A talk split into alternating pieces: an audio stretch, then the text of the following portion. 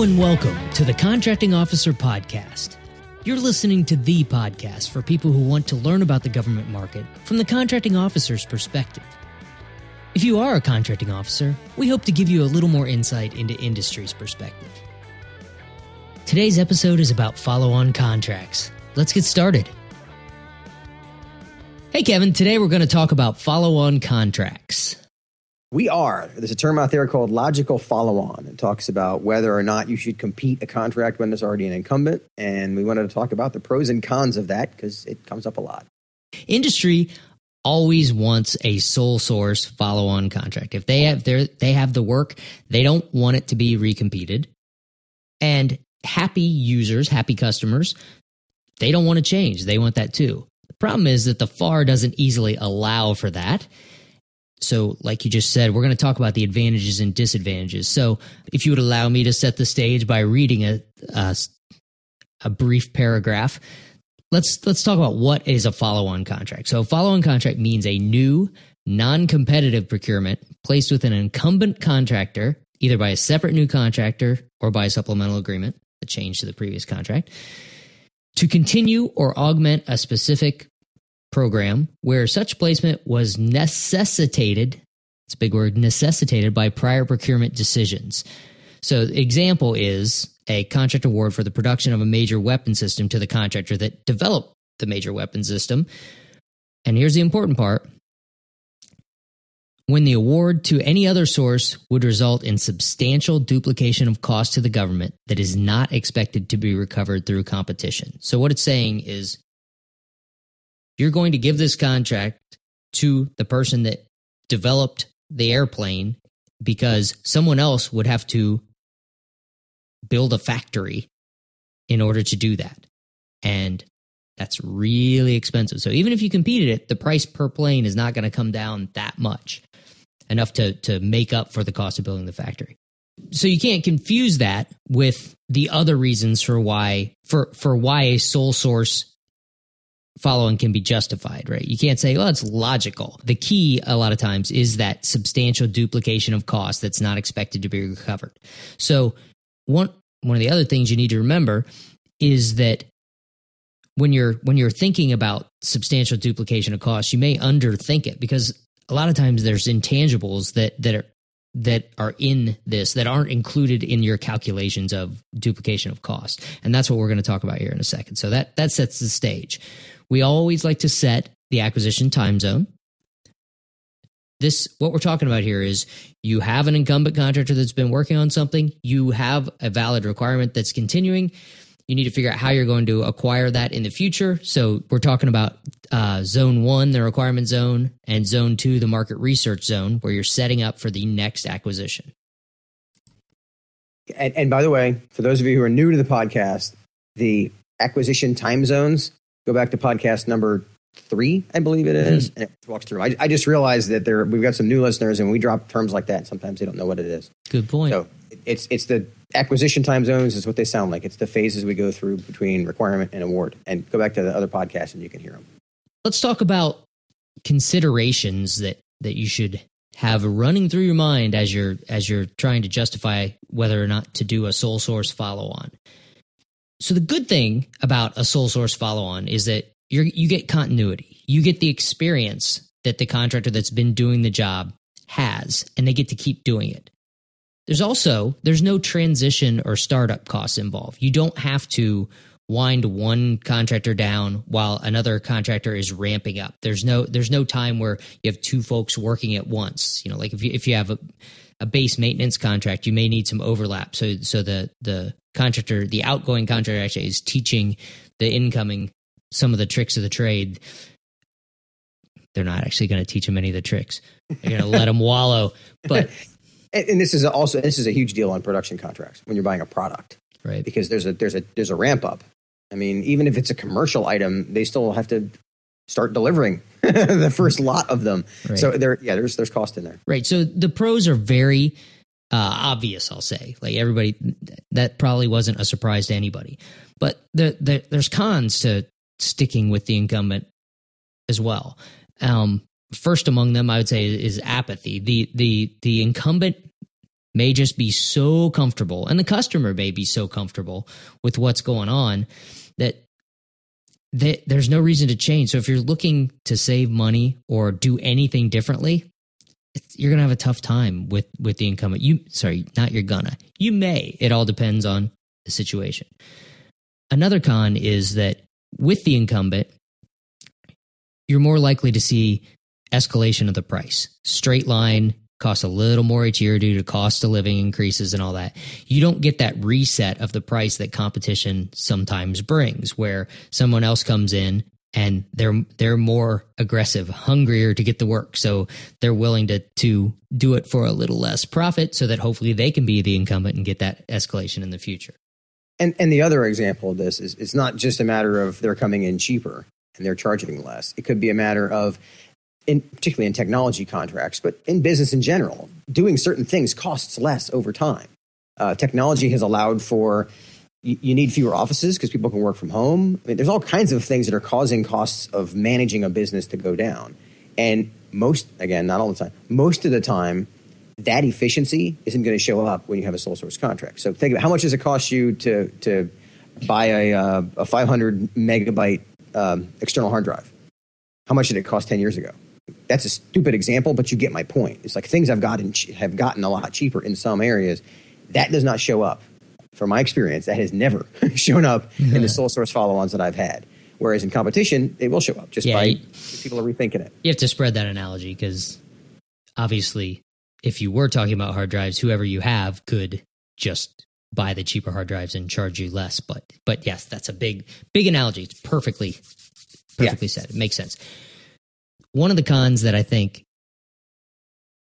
a lot of people don't think about is the same as one of the pros. It's, it's continuity. And you you were just sort of talking about that.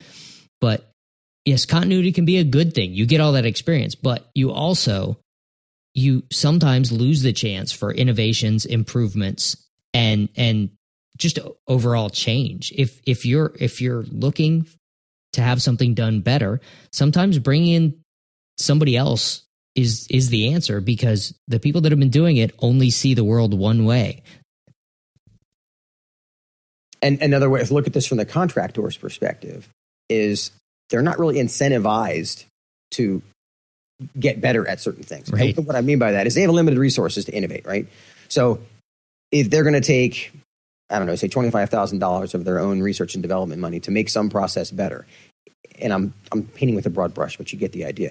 They're going to do that where it's going to have the best return, i.e., a competitive environment. Whereas if this contract's locked down and they're going to have it for the next 20 years, honestly, even for the next five, honestly, how motivated are they to take that 25 grand and invest it in making this contract better as opposed to one that they're going to have to recompete for in five right. And is the government actually going to, to put that into the statement of work that hey, I want you to to spend this much money that we'll reimburse you for to to make things better. The government's not real good at that part. And, and, and they may, and they may even put that into the weighted guidelines. And, but yeah, see, it's a, it's a it's a slippery slope. But more often than not, given the option, the company, in order to stay in business, has to put it where it's going to have the most impact to their ability to stay in business, which means in where they can create more work, not just keep the work they already have. Yeah. So why is this important? to understand for for government and industry to understand the the pros and cons of this. Uh, you've mentioned the term before, a logical follow on. Logical follow on is one of those phrases that that's just used. I don't think it's actually in the FAR. And it, what it basically says, the, the phrase came from where he had a, I believe it was like a five year contract, and I was at the time I was review, reviewing somebody else's work, and they were they were task orders they were putting on the contract. And this is the first time I'd heard the term back in the day. And they said, well, this company's already started doing it. This particular task is now grown. It's for a multiple award contract. And instead of competing it with the other uh, contract holders under this multiple award, they said these guys have already started. They're already into it. It's a logical follow on. And that I, which you kind of get that from a general sense, but then that kind of blows up into all of a sudden everything's a logical follow on. And so think about it. We started this conversation with as a company, you'd love to have everything be a follow on. And as a, and as a customer, a lot of times, I actually had a program manager say to me once, can't we just use the same companies? Why can't we just keep using them? And to me, as a contracting officer, I'm like, yeah, if you ignore like the whole FAR. But but th- again, that's my skill set, right? Because because we're we're forced to compete this stuff. But my point of that is that to the customer, everything's a logical follow on. If I'm if I'm happy, there's a big equal sign, logical follow on. There you go. So that whole idea here, but you, the thing is, you can't go into it blindly because you have to understand what is the what is the value of doing a logical follow on. Does it make sense in this case? Can you actually make the case under FAR Part Seven, which you can go back to? I believe it's podcast number seventeen. We talked about uh, justification and approval, and I'm sorry, it's FAR Part Six. But the reality here is that competing may save you money through innovation, efficiencies, and improvements, all the stuff we already talked about. It also may save you money, as in the greening. The, the, mythical air quotes greening of the workforce that was very popular a while. That hey, as time goes along, we're going to roll off all the experienced people and bring on younger people, less experienced people that will cost you less. Which yeah, yeah that's a great proposal strategy that does that ever really happen? Does that ever really work? And if you're you're the customer, do you really want a contractor to say, "Yeah, we're going to get rid of people all all the people that know what they're doing and give you a bunch of people that don't"? And and so here's an example of of what that feels like. We have a, I hired an accounting firm and I had a CPA and then we had a like a almost a CPA and by the time you know a year into the relationship, I, I think it was like an intern. It was managing mm-hmm. our stuff and that, that's what greening looks like. So as a now in this case, it wasn't a cost type contract, so I was not getting the benefit of that savings. They were turning it into profit. So no, you were getting the benefit of a surprise tax bill at the end of the year when they missed something. yes, that's all. that's for the small business podcast. We'll start someday. The lessons learned there. Uh, but but the point is, greening is one of those things that if it's a if it's your cost strategy, meaning that you're going to lower your costs over time, that that actually has its own risk because, like you just mentioned, these are less experienced people. Is that really what the customer wants? Yep. So when you're competing, you're kind of forcing that. So it may save you money, but it could cause other issues. So you have to kind of understand. This goes back to the requirement phase. And make sure you understand. What yeah, the it's the other. It's the other side of it. It may save competing may save you money. It may cost you money because, yeah, you might be getting those innovations, the efficiencies, but you may also be building in inefficiencies because the new awardee may not understand the entire job that they've bid on. There may be a lot of tribal knowledge built into the incumbent that you don't understand how the incumbent is doing it it may seem like the incumbent could do it for cheaper but they they they know what they're doing and they know how to get the job done someone new may come in and think that they know what they're what it's going to cost they may propose a lower price than it actually costs to do the job because they don't know all this tribal knowledge that that this is what it really takes to do it. So, in the end, you may award to someone new, and it may cost you even more because you have to pay for them to figure out all this stuff that they didn't know or that you didn't know to, to be able to write in the requirements.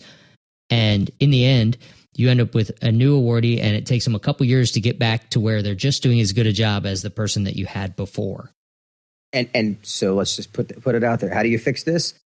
We're foot stomp this all day long. Communication. Because here's how this happens. Company wins a contract in 2010. In 2013, it's a five year contract. In 2013, the program manager retires, and the contracting officer, having been in that position for three years, moves over to a different office. So now you have a brand new contract specialist, contracting officer, managing the, the, the source selection that's coming up in year five. This is 2014, we'll, we'll pretend. And then you also have a new program manager who wasn't here last time. The only so think about that. The only person at the table who really has been here the whole time, and I'm oversimplifying, but you get the analogy. The only person who's been here the whole time is the contractor, and they would love to have a logical follow-on. So their their strategy is, well, I don't really want to make it totally clear, right? What exactly I've been doing. However, obscure it if I can. Eh, however, if they're going to compete this, I need to make sure that the statement of work shows all the stuff that's been happening. And what oftentimes happens, you hear us talk about this a lot, is this copy and paste. I just wrote a blog post about what's changed. Did you check? And this is one of those moments where you take the same statement of work and you put it on this next one five years later, and you don't have a really hard conversation with the incumbent about is this thing the same thing that's been happening? Is is this the same statement of work? And granted, you're going to negotiate that with them, and they're going to tell you that it's doing. You know, think think about their point of view, and they're going to think about yours. But that conversation needs to happen because if it doesn't, then you end up with this competition where you, like you just described, Paul, where you have a situation where only the incumbent knew this was 100 hours a week, whereas the RFP makes it sound like to the average person who stumbled upon it, it's only 60 hours a week and they underprice it and you got a train wreck.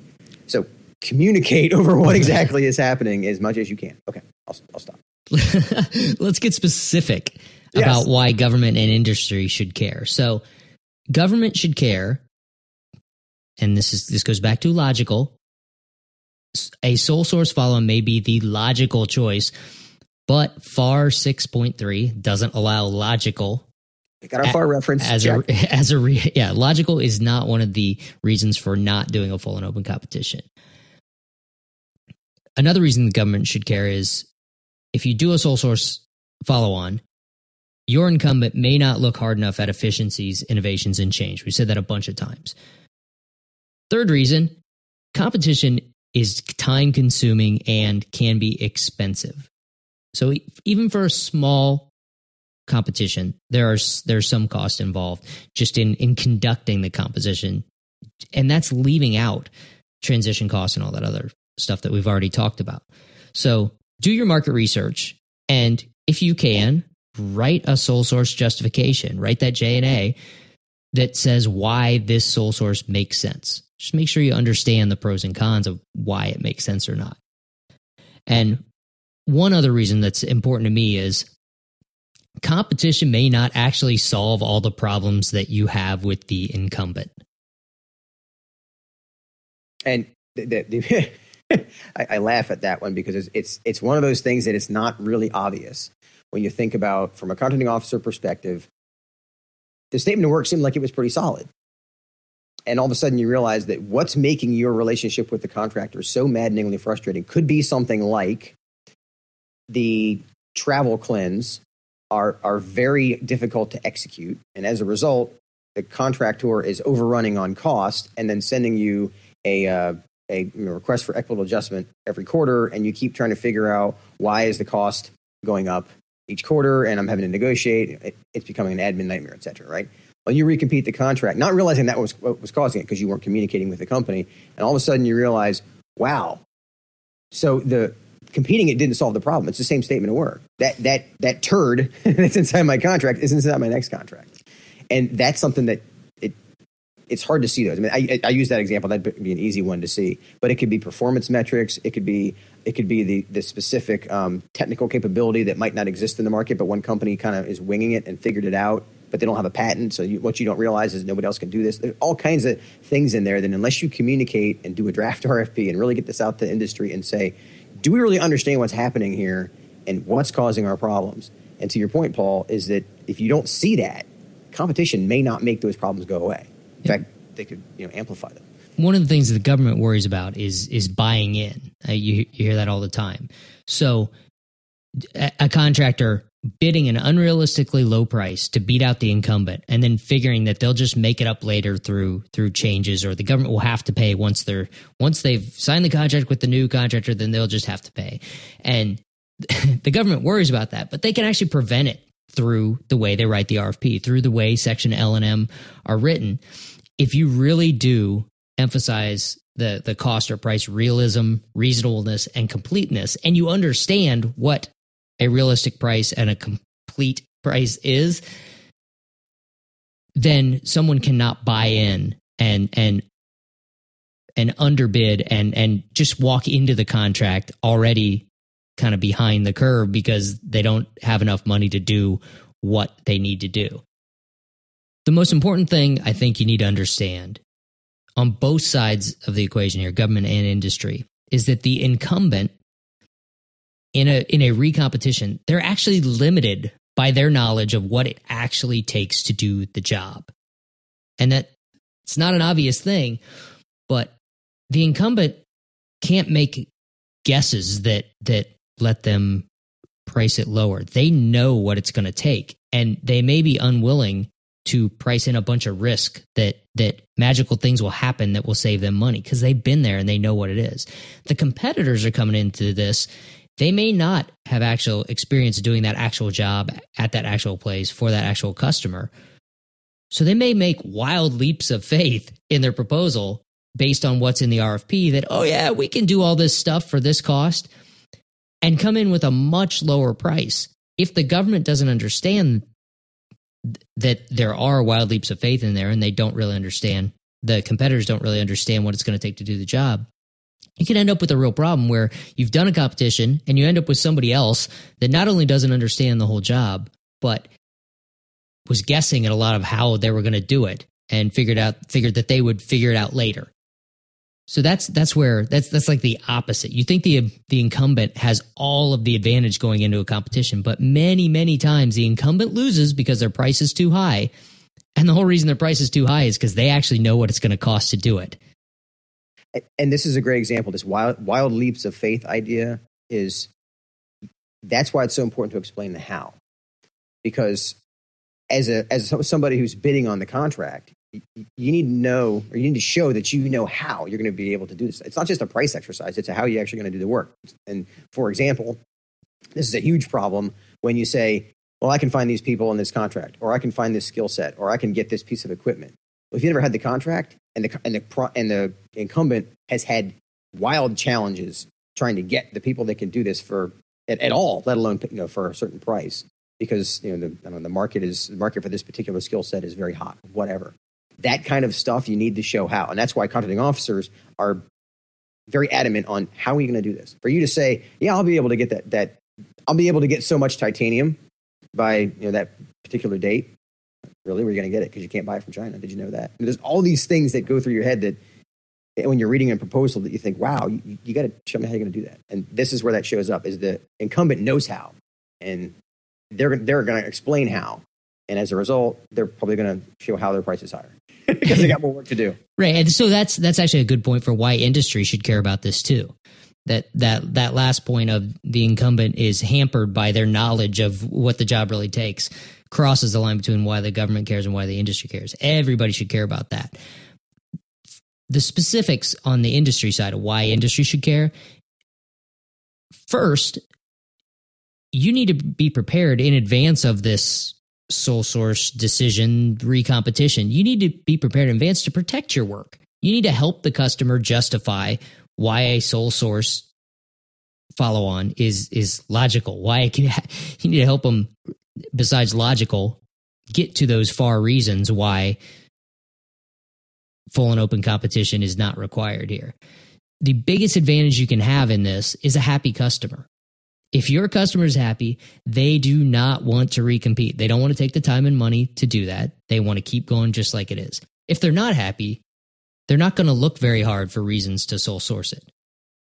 Another thing for industry what if you really don't understand the problem and you win anyway? What if you underpriced it because you missed a few things that that the government's not going to have sympathy for? And you what if you win it anyway and you're immediately facing an uphill battle to to make the customer happy. Parallel to that, what if you beat the incumbent and the customer didn't really want that change?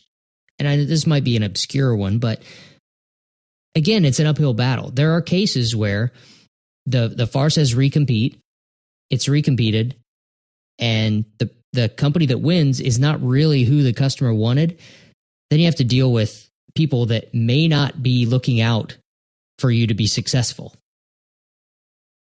Yeah, and, and that's a that's something we see with some of our customers where they win this new work and it's obvious that they had been so used to even even though the the previous contractor may not have been performing as well it's human nature to get used to that same company and there are also other companies that will jump in at a low price or will find some shenanigan way to win the work i get it and then a year or two later they they fail. And this is why we need to do a whole whole new lesson on like you know FAR Part Nine of really understanding how to tell what contractors are good coming in. But that's a rabbit hole. Sorry, lots of those. So one last point on why industry should care, and I already talked about this. What if you bid so low that you can't make the customer happy? Sometimes that's a strategy. That's the old price to win, which is different than the price to actually execute it. But you can also inadvertently bid so low if if you don't completely understand the requirements or if they weren't written really well if there's a lot of tribal knowledge on the part of the incumbent then you're in a situation where you you can't make the customer happy because there's not enough money to do the job the way it, it should be done so now the customer is going to put in your past performance appraisals that you underbid it and you didn't do a good job and past performance is that's great. You know, it's out there on the internet. People can check it and see see what uh, other government customers have have said about your performance, but that's really nothing compared to the, the your reputation, and that's word of mouth. Like you you can burn yourself at an entire agency by not performing well on one contract. So yeah, it's it's there's a past performance appraisal that says you didn't do too well in this, but everybody knows people talk, and that's the situation you'll find your you could find yourself in. So to summarize what we were talking about, a sole source follow on may seem logical but it still may not be the best strategy. You really have to consider what you stand to gain or lose through competition. And that goes from the industry side. You need to understand what you stand to gain or lose through competing for something where there is an entrenched incumbent. Lastly, if you're on the industry side, remember that a happy customer looks for reasons to avoid a competitive follow on. An unhappy customer looks for reasons to avoid a sole source follow on. Yeah, well said. And and the way that plays out is even if you're the only one that can do something, there may come a day when you're not the only one that can do it five, ten years from now. But people are motivated to do market research to find somebody else if they're not happy with you. All right, let's say thanks to everyone for being a podcast listener. Don't forget to send us your topics at contractingofficerpodcast.com. You hit that contact button, let us know what you want to learn more about. You can always connect with us on LinkedIn, Twitter, and Facebook. And Kevin, you want to give your iTunes plug? I do. So please write us a review on iTunes. It's how we bubble up in the ratings and we can more easily be found by people who need this information. And we're giving away this stuff for free. So please help them find it. so, listeners, if the podcast is enough for you, that's awesome. If you want more depth on any of these topics, join the Skyway Connection community. You go to skywayacquisition.com slash connect. And if you use the promo code podcast, you can actually try it for free for a couple weeks. And then one more fun thing here, a little announcement for you is if you like what we're doing, but you don't need to be a community member, that that's fine. If you're if if it's not for you, that's not the point of this. However, if you like what we're doing and you want us to do more of it and you just want to back us up, go to contractingofficerpodcast.com slash backers and you can actually honestly just help. There you go. Throw a dollar in the bucket. That's keep right. the website up and running. All right thanks kevin. I'll talk to you later. See you paul okay that's it for this week's episode. As always if you have questions comments or complaints go to contractingofficerpodcast.com hit the contact button and let us know what you think. Thanks for listening